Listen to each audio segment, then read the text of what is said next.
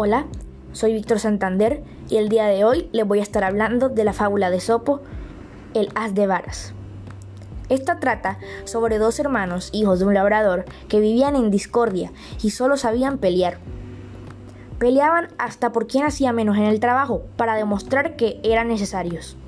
Gracias a esta pelea, el trabajo empezó a ser menos eficaz y el labrador no demoró en reaccionar. Mandó a llamar a sus hijos y los mandó al bosque a buscar todos los leños posibles. Los hijos pelearon hasta por quién recogía más. Así es, así vivían.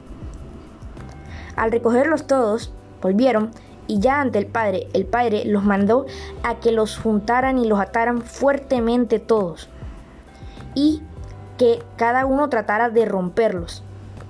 Compitieron por quien lo rompía, pero ninguno lo logró.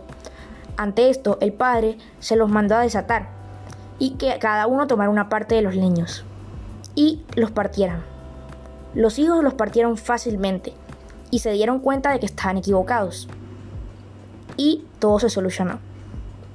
La reflexión que trae esta fábula es una que hemos escuchado muchas veces y que seguramente ya la conocemos, la cual es la unión hace la fuerza.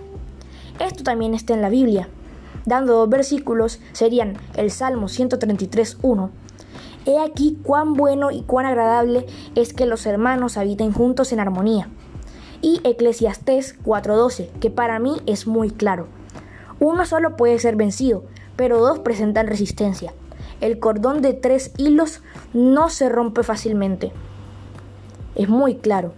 La unión hace la fuerza.